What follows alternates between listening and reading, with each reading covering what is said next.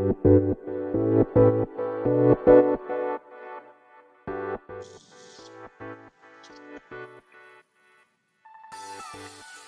い、始まりました。本を読んでは、独り言ラジオ。私、変な髪型をしたポンコツ薬剤師こと、町田和俊でございます。はい。というわけでですね、今日も読んだんだか読んでいないんだか、積んだんだか積んでいないんだか、といった本たちの中からですね、一冊紹介して、ゆるーりと語っていきたいと思います。本日お届けいたします本は、世界はなぜ地獄になるのか、立花明でございます。えー、こちら、えー、小学館から2023年8月6日初版第一釣り発行となっております。では、えー、いつものようにですね、この本と出会ったきっかけ、え、本の内容を紹介し、最後、独り言という3部構成でいきたいと思います。はい。こちらの本はですね、えー、図書館で出会いましたね。えー、大辻町立図書館で、まあ、新刊本というか、新入荷本っていうんですかね、のコーナーにあって、まあ、タイトルで、まあ、借りたんですね。で、えー、立花明さんの本はですね、まあ、読んだことないんですけど、まあ、有名な方だというのは、まあ、存じ上げておりまして、はい。で、まあそういう、この、なんだろう、ネームバリューというところもありますし、まあ、なん、何にせよタイトルですね。結構インパクト大の、世界はなぜ地獄になるのか。いやー、すごいタイトルだなと思って、ちょっと手に取ってみた次第でございます。はい。では、そんな本書でございますけれども、えー、目次や帯の文言から本書の内容を紹介していきたいと思います。まずですね、帯がこちらは保管されておりますので、帯の文言をご紹介したいと思います。帯これ、中途半端にあるのかなまあいいでしょうかな。はい。誰もが自由に生きられる社会はこんなにも不自由だ。文化全体に仕掛けられた地雷。社会的存在のキャンセル。表現の自由と抗議する権利。終わりのない、えー、なんだこれ、バリ雑言か？の応酬。無意識の差別主義者のレッテル。マイノリティは常に正しいのか？えー、上級国民、下級国民、えー、無理ゲー社会に続く待望の最新刊って書いてあるのかな？最新作か。という帯の文言がございます。では、あとはですね、カバーの内側にはこんな文言が書かれております。ご紹介します。人種や性別、性的思考などによらず、誰もが自分らしく生きられる社会は素晴らしい。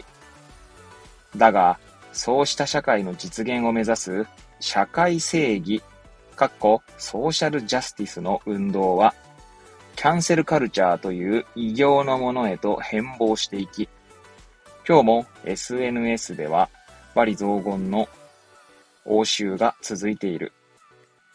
私たちは天国、かっこユートピアと地獄、かっこディストピアが一体となったこのユーディストピアをどう生き延びればよいのか。ベストセラー作家の書き下ろし最新作。はい。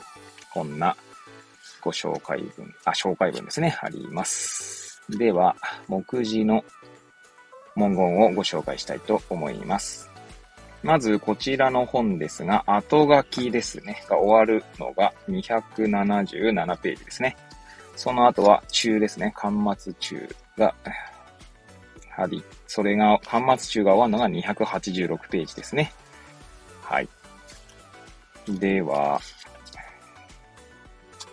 そしてですね、その270、まあ、7ページぐらいの本が、まあ、6章ですかね。6章に分かれています。で、各、まあ、章といった感じで、パート1、パート2という形で、えー、書かれているんですが、それぞれの、まあ、まあ、章ですかね。まあ、そこにはですね、見出しが全部書かれているんですけど、結構な量なので、そちらをちょっとご紹介するとですね、なんか終わってしまいそうだなと。終わってしまいそうだなとか長くなりそうなので、紹介しません。はい。では、各章のタイトルですね、だけご紹介したいと思います。まず、はじめにですね。はじめには、リベラル化が生み出した問題を、リベラルが解決することはできない。と書いてあります。じゃあまずパート1ですね。小山田圭吾炎上事件。パート2。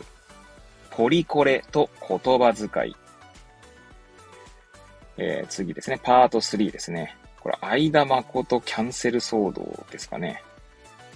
多分、ちょっと私の、はい、あの、常識のなさが読み方を間違って、間違わせているかもしれませんが、そこはご容赦いただいて、じゃあ、パート4ですね。評判格差社会のステータスゲーム。パート5、えー、社会正義の奇妙な理論。パート6ですね。大衆の狂気を生き延びるとあります。はい。えー、それぞれ見出しでですね、ちょっとまあ、ざっと見たときに、面白そうかなっていう文言だけ読み上げていきたいと思います。パート1ではですね、いじめはエンターテイメント？はてなとかですね。意図的に編集された発言。無責任な若者代表。障害はなぜ消えたのか。とかね。パート2ですね。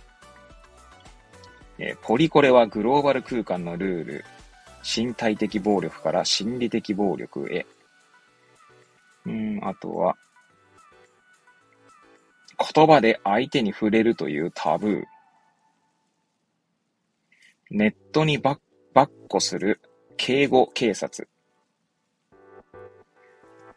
あとは、性的少数者の故障が長くなる理由。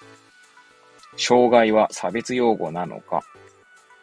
言葉の言い換えでは解決しない問題。言葉は権力。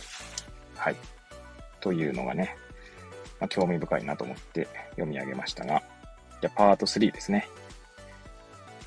うんと、プラットフォームへの抗議とかですね。芸術家はなぜ芸術を擁護したのか。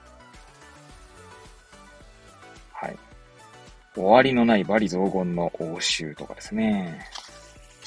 次はパート4ですかね。健康格差はなぜ生じるのか。ステータスを感知する超高精度のソシオメーター。ストレスが脳の自己免疫疾患を引き起こす。権威による支配は嫌われる。正義というエンターテイメントを楽しめる美徳ゲーム。意識高い系、かっこウォークは不満だらけのエリートなりたがり。うん。ステータスゲームに攻略法はない。社会的地位とアイデンティティのねじれた関係。はい。パート5ですかね。リベラルな知識人はなぜキャンセルされたのか。リベラルな白人による無意識の人種差別。日本人は原理的にレイシストにはならない？はてな。マイクロアグレッション。インターセクショナリティ。理論の源流はフーコーとデリッタ。肥満は自己責任なのか？マイノリティは常に正しく、マジョリティは常に間違っている。え、パート5ですね。うん結構すごいな、これまた。うんと、いろいろと長めの、長めのっていうか一個一個はですね。個人は国家の過去の加害行為に責任を負うべきか。国民には国家の過去を謝罪する権利はない。道徳的個人主義と共同体主義。真理を独占する者たち。頭の中のおしゃべりが溢れ出す。極端な人に絡まれないためには、キャンセルカルチャー産業。後書き、ユーディストピアへにようこそとありますね。はい。はい。ちょっと見出しの文言で、なんかこう、興味をそそられたものだけご紹介しました。全部ではございません。はい。ではですね、はい。最後、独り言といきたいと思いますが、そうですね、なんでしょうね、この、まあ、よくですね、私は、あの、生きづらさということをですね、なんかこう、吐き出した、吐き出すというか、こう、発言したりとかですね。その、まあ、薬局のですね、現場で、患者さんとお話しする中でですね、その方が抱えている生きづらさみたいなものを、まあ、何なんだろうと考えることはよくあるんですけど、結構言葉によってですね、こう認識というか、その、その方の言葉によってですね、まあ認知が、まあ決まってくるんじゃないかなと思っていて、まあ、かなりこのメメンタルというか、まあ、精神的に不安定な印象を持つ方っていうのは、まあ、かなりその、ご自身の言葉によってですね、まあ、で、自分自身に、こう、呪いをかけているような印象を持っていたりします。なんかすごい抽象的な表現であれなんですけど、はい。なんか自分で自分を苦しめてしまっているみたいな。なんか、なんつうんだろうな。自分がこうありたいということで、自分を苦しめているっていう人も中にはいるなと思ったりですね。で、それってなんかこう、まあ、突き詰めていくと、そのご自身が使っている言葉で自分自身を苦しめているみたいな。な なんでこんなことを喋り出したかというと、まあ、先ほどご紹介した、えー、なんだ、うん。と、見出しの文言でですね、言葉の言い換えでは解決しない問題とか、あとは言葉は権力というですね、はい。いう、まあ、見出しの文言がありましたけど、もちろんですね、中身がどういう話かはちょっとさておきなんですけど、まあ、その二つの見出しからなんとなくですね、やっぱ言葉の、なんつうんだろうな、言葉の強さというか、言葉の強さっていうのは言葉によって、えー、まあ、ある種魔法がかかるようにですね、言葉による影響って結構大きいなぁと思ったり、まあ、しているんですね。個人的にはね。だそれとつなげて、いきなり語り出したという感じでございます。はい。いやー、なかなか面白そうな本だなと思いながらですね。まあもちろんですね、これがた、この本が正しいとか正しくないとかって話ではなくて、まあ、単純に興味をそそられるなという内容かなとは思って読んでおりました。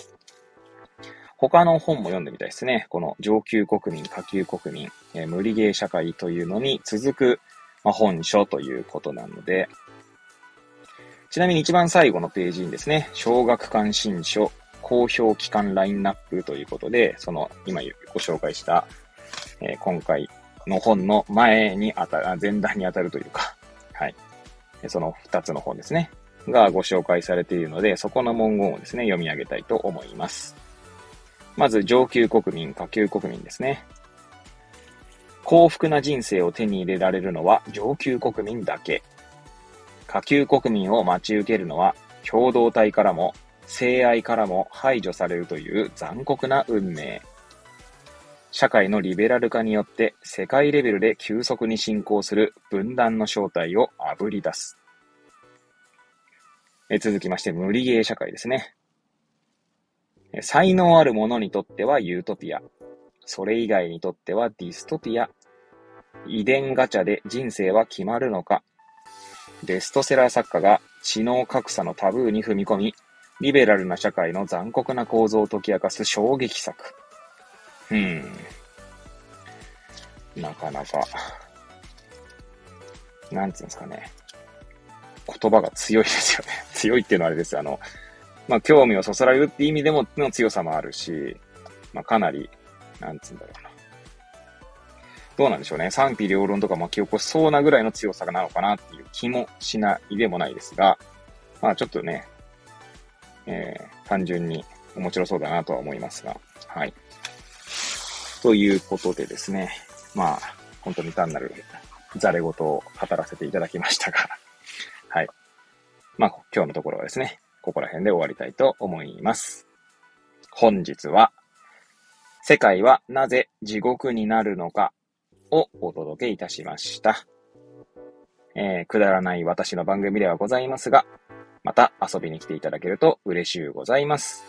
そして、そして、えー、ノートの方でですね、毎日本を読んでは独り言ノートという、まあ、記事をですね、まあ、記事というか読書日記のようなものを、えー、連載というか更新しておりますので、お時間よろしければそちらの方にも遊びに来ていただけると嬉しゅうございます。はい。それではまた次回お会いいたしましょう。ごきげんよう。